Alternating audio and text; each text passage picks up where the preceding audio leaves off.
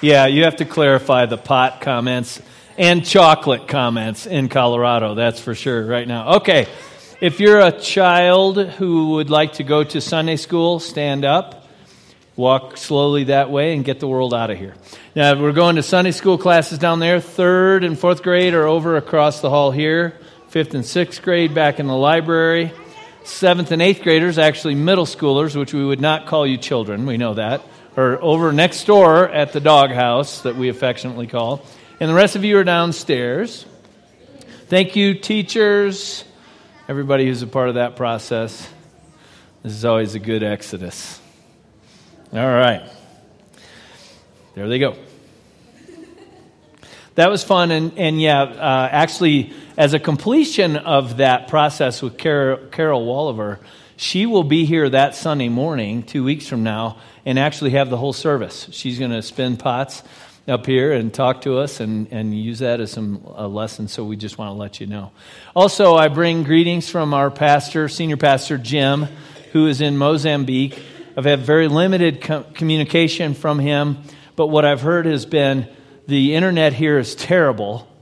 So um, you know that's if that's his biggest problem, that's not so bad. I mean that's that's going pretty well. But he's been going there for several years. He'll be there all this next week come home on Saturday, and then he'll be in here Sunday morning with us. And uh, of course, we want to remember there's so many opportunities to remember people to pray for them right now. Uh, we have two of the most impacting hurricanes in our history that happen back to back within each other. That's an ongoing scenario. About they between the two of them, they're thinking 275 billion with a B dollars worth of costs. And that, that's just the economics, but that's a representative of the people who are affected by that, of course. And then we've got fires here in the West. We've got all kinds of things going on. So let's stop and pray. If you have something in your mind that you'd like to pray for specifically, you take that time right now, and I'll pray for Jim and for uh, those situations. Lord, we do come. This is an act of faith to talk with you, and we engage we would like to learn and hear from you. We also would like for you to know what we're thinking and feeling. That's important.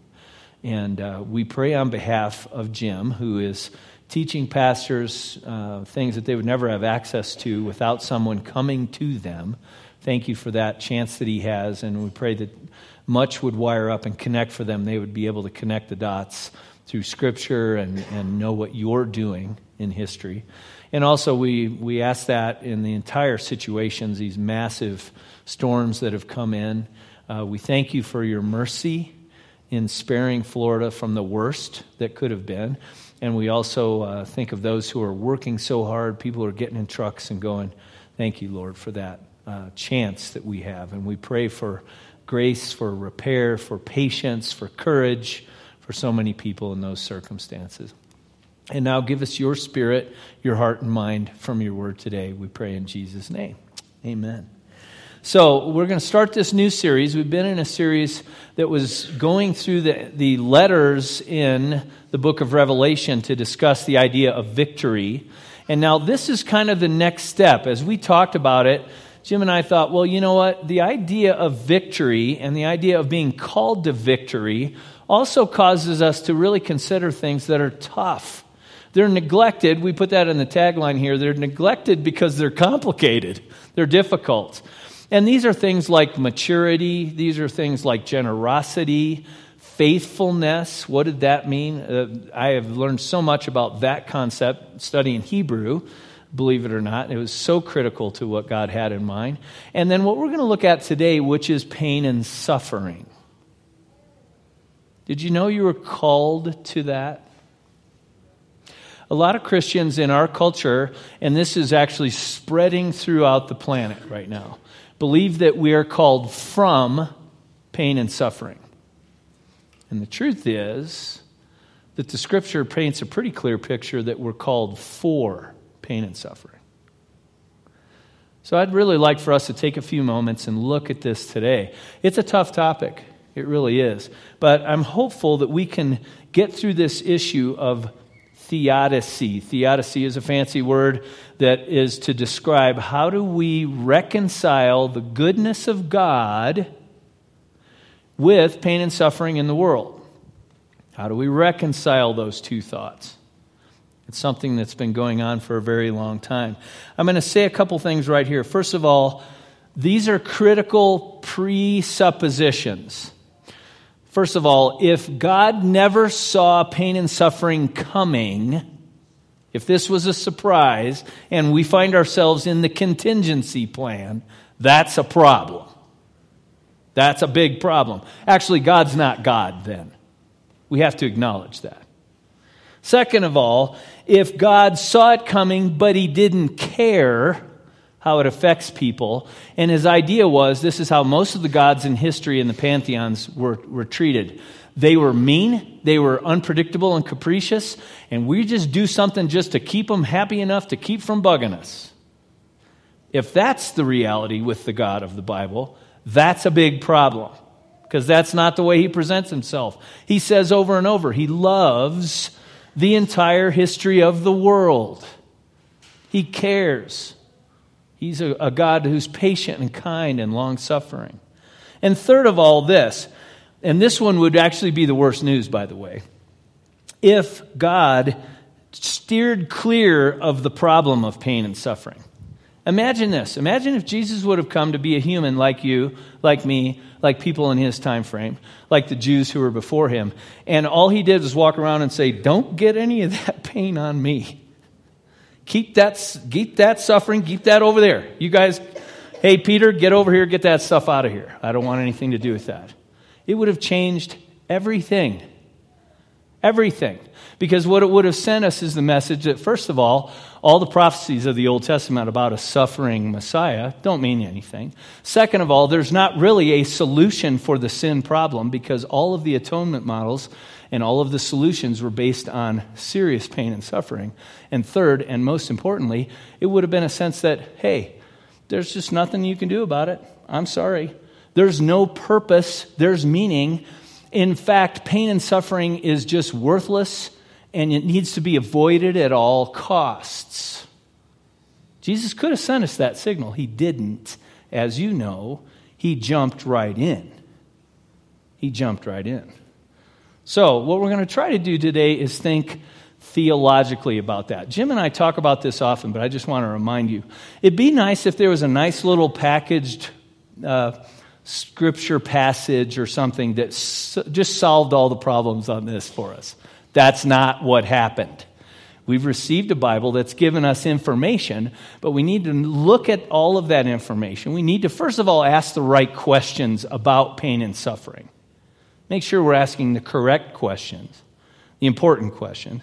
We need to, second of all, glean what the Bible tells us and what church history and things have taught us in experience. Third of all, we need to say, okay, what are the options that would really be what have we learned here? What are the faithful outcomes of, uh, of those two processes?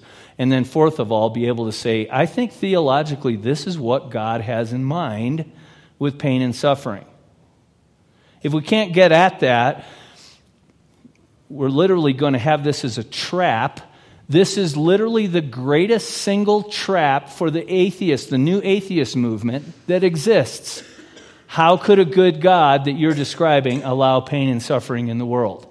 Those two things don't line up. That's the trap. So we're going to look at some things here, thinking theologically. First of all, we are going to then get to this idea where I'm going to use the concepts of the categories of the hurricanes and see if we can't pick up a little bit about understanding the fact that not all pain and suffering is created equally. If you stop right there with me and you think about that thought all the rest of the sermon, I'm fine with that. You can, you can now check out. What is it? Is all pain and suffering equal? According to God, it absolutely is not. It's not, it, and I'm not trying to even get at the idea of the scope of it. If I say to you the Holocaust, I don't know what happens in your mind. Six million Jews hits my head almost immediately. Like the scope of the Holocaust hits me. I say Hurricane Irma, you think the scope of the impact of that. That's another trap because what we do is get caught in the weeds of, well, wait, all of this pain, all of these people, all of this trouble, all of these problems, and we miss what the point could possibly be. I'm actually going to try to take us in and consider cause and effect of pain and suffering. Cause, effect. There are clear ideas about the cause, they're different, the causes, and there's different effects of pain and suffering. That can help us settle out. I'm going to try to use the hurricane categories to help us sort this out to some degree. So, our questions are this How do we reconcile God's loving kindness with human happiness uh, and, and his desire for human happiness with pain and suffering? How do we reconcile those things? Second of all, if God is the kind of God who is aware of all of that and part of the process, do we find ourselves wanting to trust and love that God?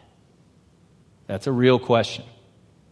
Can we trust a God who thinks pain and suffering is meaningful? And third of all, here's the question What does everybody ask when they're in pain and suffering? What's the question? Why me? You all mouthed it, and everybody did it in the first service too. That, interestingly, is only helpful in one category of pain and suffering. Why me? And in the two largest categories, it's not helpful at all. And yet we all ask it. Intriguing. Okay, we're going to look at some verses. Ryan's got some verses ready for us that we're going to scope through. If you would like to follow along in your Bibles, the, the uh, verses are down at the bottom. There's a paper Bible in front of you if you like reading the context around this. Genesis 3 says this. Now, when is this? This is five minutes into the Bible. Okay, we're Genesis chapter 3. This is the very beginning. God has put people, as the story is given to us, He's put them in a garden. Their circumstances are perfect. They've not made any bad decisions yet. God puts a tree in the garden and says, Don't eat from it. Paul grabs that idea immediately in the book of Romans in his great argument and says, If there was no law, there would be no sin. Why? Because there would be no standard that you just broke. But God put a tree and a law, a commandment, in the very first scenario. And by the way, he knew exactly what they would do. He knew that. So we're going to see as we're going along here, there's a possibility that God has something to do with this outcome. Okay, so here's what he says to the woman after they made the decision, as you know, and failed. He says, I'll make your pains in childbearing very severe. With painful labor, you will give birth to children. I felt really bad for Kristen Stevenson in the first service because she's due in about 20 minutes. And she's sitting back there. I'm like, sorry, girl, that wasn't my fault. God made this declaration that pain is part of the equation, right? And to Adam, he said, Cursed is the ground because of you. Through painful toil, you'll eat food from it all the days of your life. And eventually, you're going to die. Now, does those seem, do those seem like they line up with eating a piece of fruit off of a tree? the, the punishment doesn't seem to match the crime, but God knows actually what has happened here is a breaking, and now it's a breaking of the actual covenant, and God knew that was going to happen and pain was promised right out of the gate as a result of sin. We, can remember that as one of the possibilities of what's going on with pain and suffering. It's an outcome. Look at this next verse in Deuteronomy. Uh, this is the very end of the story of the Jews wandering in the wilderness. They're getting ready to go into the land. And God says this If you don't carefully follow all the words of this law, which are written in this book, remember the law, we can't have sin without the law. Then the Lord, look who's taking responsibility, and look what the outcome is. The Lord will send fearful plagues on you and your descendants, harsh and prolonged disasters, severe and lingering illnesses, until you're destroyed. Does that sound like a loving God to you? Not if you don't understand what he's doing here. And what we tend to do is, of course, go, well, those guys deserve that. I, I don't know how many Christians I've had a discussion about this that say, well, the Jews deserved it because they were terrible. Are we really better? Okay, so we've, we've got to actually take this into account as one of the pieces of the puzzle that God sets some standards in place, and breaking that standard produces pain and suffering, illnesses lingering, severe disasters, and destruction. It's in here. Psalm 1 or 13 says this, and this is more of the heart of what's happening, the experience. How long, O Lord, will you forget me forever? How long will you hide your face from me? How long must I wrestle with my thoughts and day after day have sorrow in my heart? How many of you have ever had any pain or suffering in your life? Anybody willing to admit it? Thank you. Thank you. That's, that's true. It's probably ubiquitous. Probably all of us have had at some level. Do you know this struggle with which the psalmist is writing? Not only do we do the why me, we go, God, where are you in my pain and suffering? And God is saying, I haven't forgotten about you. But we wrestle. David wrote this a thousand years before Jesus. This is three millennia ago. It's a very old deal that humans wrestle with pain and suffering. Another verse that will help us. People would love to strike this verse from Isaiah out of the Bible. It says this I am the Lord, there's nobody else. Apart from me, you can't find a God. I will strengthen you. Now, listen to the positive side of this. I will strengthen you, though you have not acknowledged me. So, does that mean that every time we do something wrong, there's pain and suffering? Absolutely not. In fact, right here, he says, I'm the one who's going to even lift you up and encourage you and strengthen you while you are not obeying me. So, it's not always as simple as it's always pain and suffering as a result of sin. Why? So that from the rising of the sun to the place of its setting, people will know that there's none besides me. It's not about you, it's about me.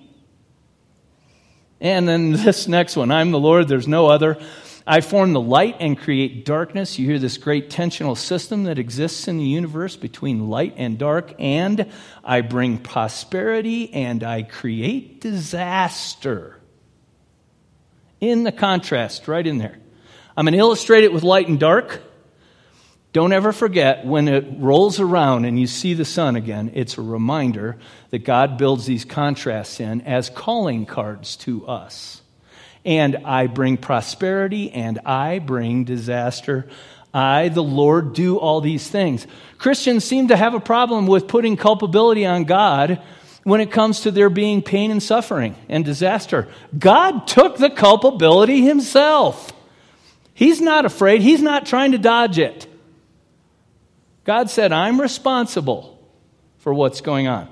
So apparently, God cannot be just viewed as one who doesn't know, didn't see that one coming, or doesn't care. He's got something that's going on here.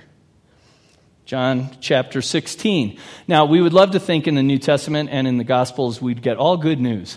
Well, here's what Jesus said as he's wrapping up in his great uh, upper room discourse, or if they're out on the grounds, wherever, Jesus says, A time is coming, and in fact has come when you'll be scattered, each of you to your own home. You'll leave me all alone. Do you hear the division? Do you hear the loneliness in that? Do you hear the pain and the distraction and everything that's involved in that?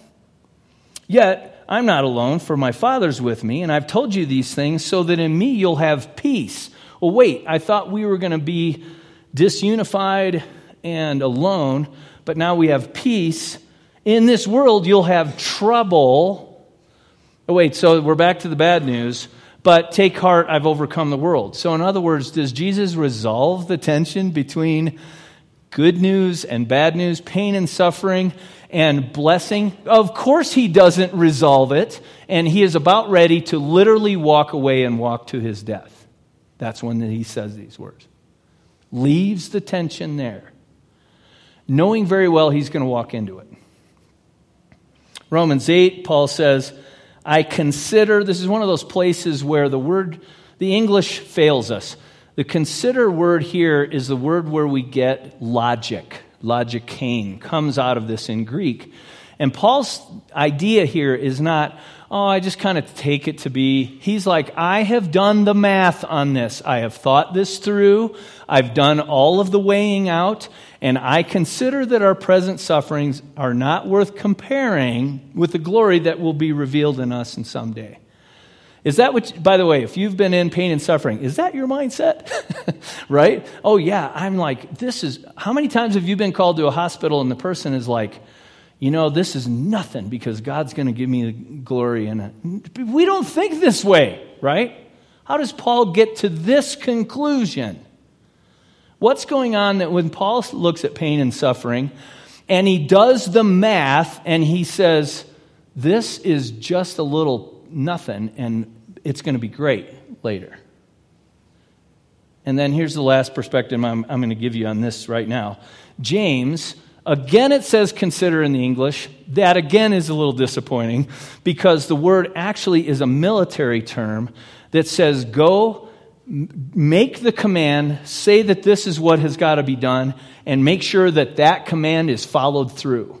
The word should actually be commandeer pure joy, brothers and sisters. Go, make a commandment that says it's going to happen, and then make sure that it's true. That's what James is saying. By the way, the letter is to all kinds of Jewish Christians, people who are trying to try out Christianity and see what this is all about, spread all over the Mediterranean. James says, Hi, guys. Commandeer pure joy, brothers and sisters. This is the first sentence out of his mouth. Whenever you face trials of many kinds, because you know that this is going to produce something. So James knows that they're struggling.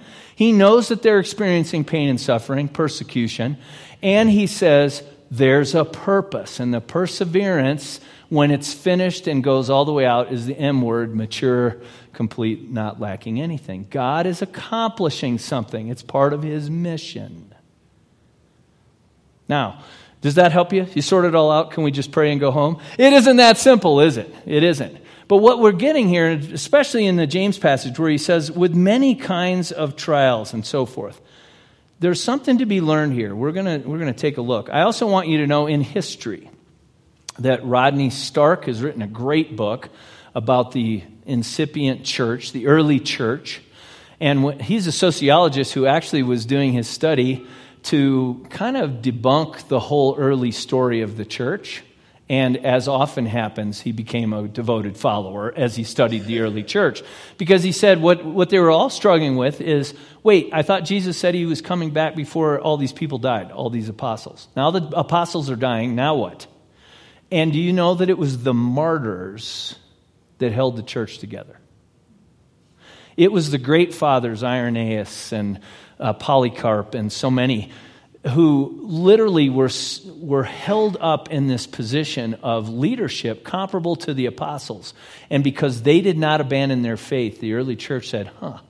And they heard the idea that this is a chance for us to participate in the pain and sufferings that Jesus did, and that's the highest calling we could possibly have. And they actually saw this as an engine that's being fueled by pain and suffering.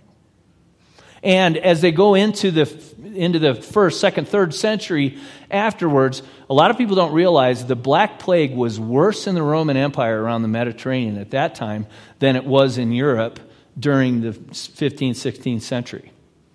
And the Black Plague was killing people everywhere. What did the Roman leadership do? They got in boats and in planes. No, they didn't have planes. They got in boats and they said, We're out of here. If you are struggling with this, the last thing we're going to do is sit here and suffer with you. And the Christians came in behind, and they loved, and they encouraged, and they died with them. And over a period of time, it built traction among the people. And when you get to Constantine, when Constantine said, We're going to have Christianity be the, the religion of the empire, the people were, they couldn't wait for that to happen because of the Christians in pain and suffering. Will and Ariel Durant are uh, award winning Nobel Prize authors who are also historians. Will Durant says the second most powerful motivation in history has been pain and suffering. It has changed more things about humanity. The only thing that's more powerful was the desire for other people's resources. so we started wars. We did all kinds of things to go get the other people's stuff because we want their stuff their women, their food, their land, their whatever else. But the second most powerful was the desire to affect a difference on pain and suffering. It is a huge motivator in history. So it gets us to this place. I hope you can actually hear these as kind of some outcomes of what we just read. First of all, God has an awful lot to do with pain and suffering. He's not separate from the issue, He's right in it. Second of all, God's people have wrestled with that issue for the entire time. From the garden on, we've struggled with that. It's not an easy solution for us. So you shouldn't feel marginalized because you struggle with pain and suffering. Of course you do. But God has something going on. And that's the third thing. Pain and suffering and human thriving and happiness are not mutually exclusive of each other.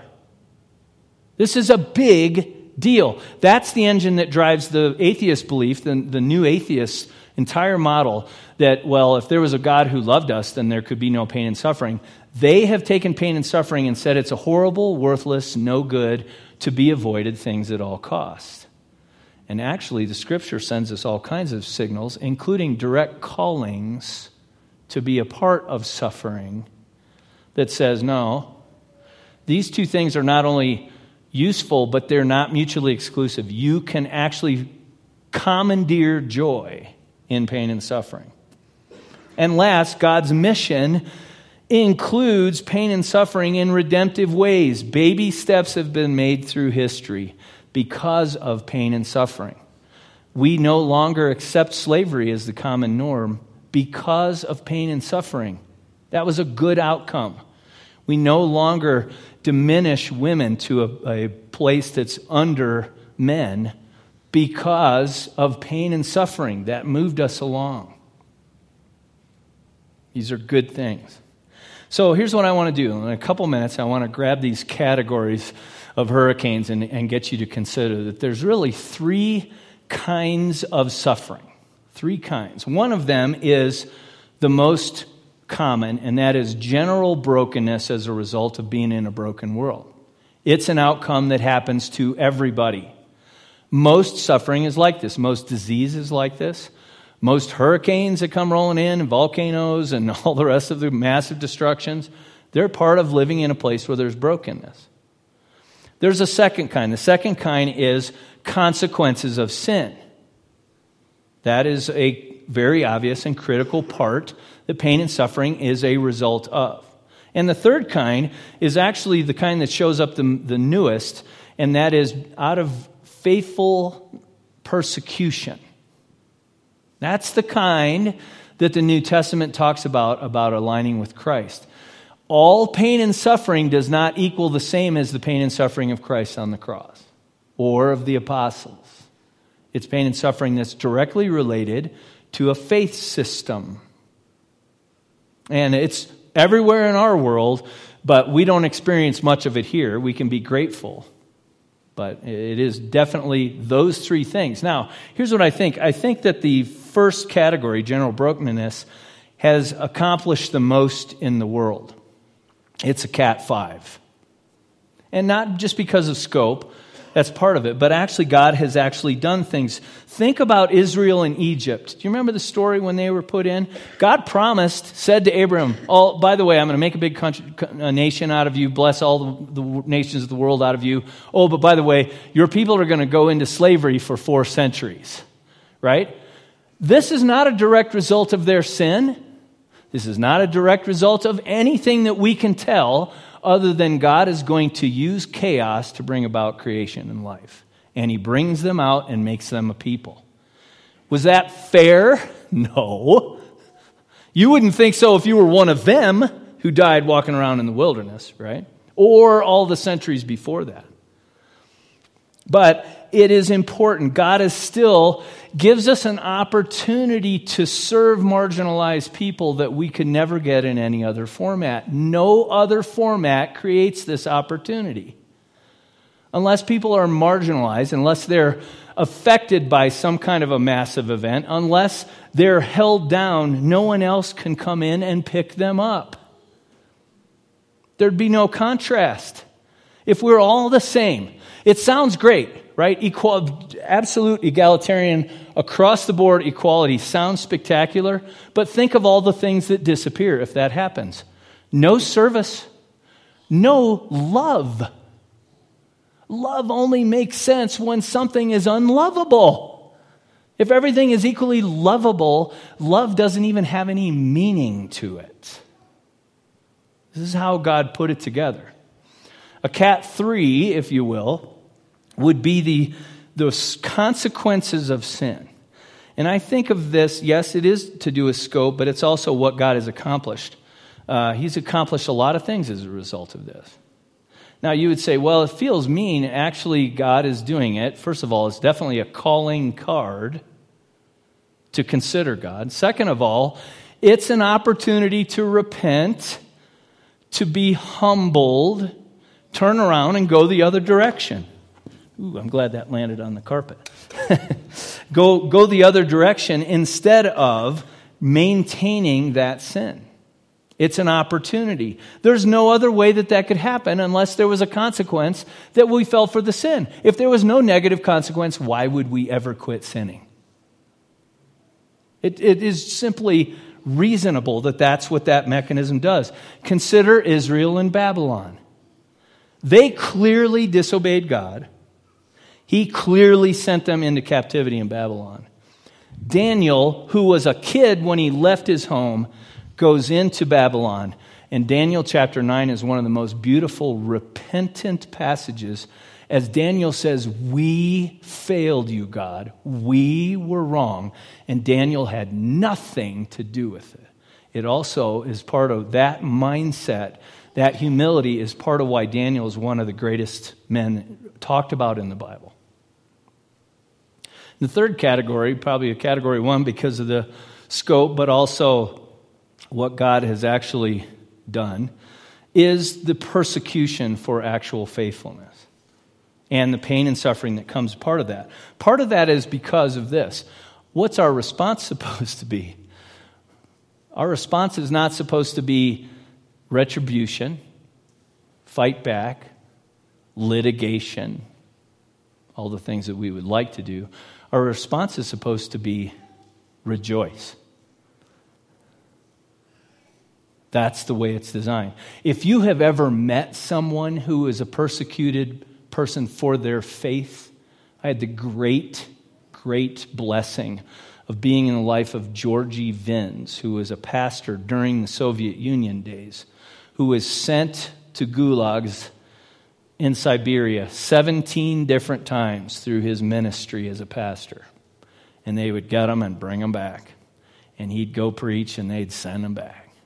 They'd get him and bring him. They finally, he was part of a spy trade during uh, the, year, the early Reagan years and made it to the United States. And I felt like I was looking the Apostle Paul in the eye. Why? What kind of heroism could ever come from any other situation than one like that? That's a hero. That is a hero. A person who literally says, my faith in Christ is more important to me than my life.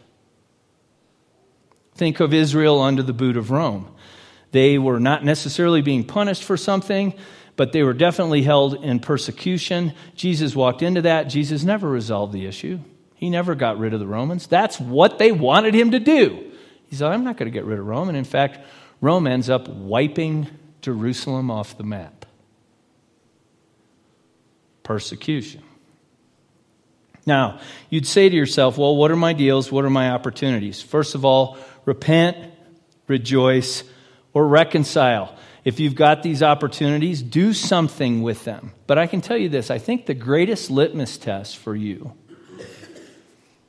you may never be able to sort out what kind of pain and suffering it is, by the way. Your first question might be smart to ask if it's sin. That would probably be the clearest answer for you, or maybe your nation, or your community. Beyond that, it's hard to tell. The persecution probably is clear, but sometimes we misinterpret that. So, can we sort it all out? No, not always. But I would suggest we ask first is there sin involved? Repentance is what I should do. is this punishment for perse- in persecution way? Rejoicing is what I should do. And if it's general brokenness, then I need to get about reconciliation and repair. I need to get after that. And here's your greatest litmus. In the last passage, this is one of my favorite passages in the whole Bible. 2 Corinthians chapter 1 says this Praise be to the God and Father of our Lord Jesus Christ. The authors, by the way, had a very strong propensity for writing about pain and suffering in the first five sentences of their letters. It's happened often. Praise be to God, the Father of compassion, the God of all comfort, who comforts us in all of our troubles, so that we can comfort those in any trouble with the comfort we ourselves receive from God. For just as we share abundantly in the sufferings of Christ, so also our comfort abounds through Christ. If we're distressed, it's for your comfort and salvation. If we're comforted, it's for your comfort, which produces in you patient endurance of the same sufferings we suffer. And our hope for you is firm because we know that just as you share in our sufferings, so also you'll share in our comfort. What's the key word? comfort, right? The real litmus test is how do you receive when pain and suffering happens? Do you receive comfort from the Holy Spirit? Do you trust God?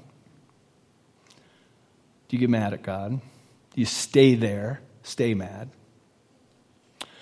Do you receive it from other people, push them away? Do you stay there or do you receive? And then, hardest step, do you dispense comfort? Do you allow your circumstances, which were hard, do you allow them to give you insight, understanding, wisdom, an ability to actually see and empathize and sympathize and be a part of the story and enter in, and then you go and dispense your comfort to others.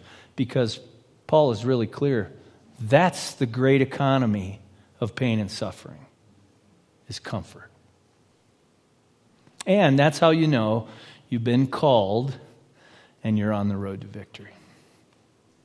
Let's pray. Lord, we uh, are grateful to you as we consider all of this. We do thank you for, first of all, the pain and suffering of Christ, which gave so much insight. And second of all, the, uh, the stories, the narratives that hold together through the entire Bible as we hear uh, of the pain and suffering, but then you accomplishing your mission. Thank you for that. Help us to consider, help us to think. All of us will have some level of pain and suffering across the journey of our lives. And we're called to do that well, in a healthy way, faithfully, and with comfort received and comfort given.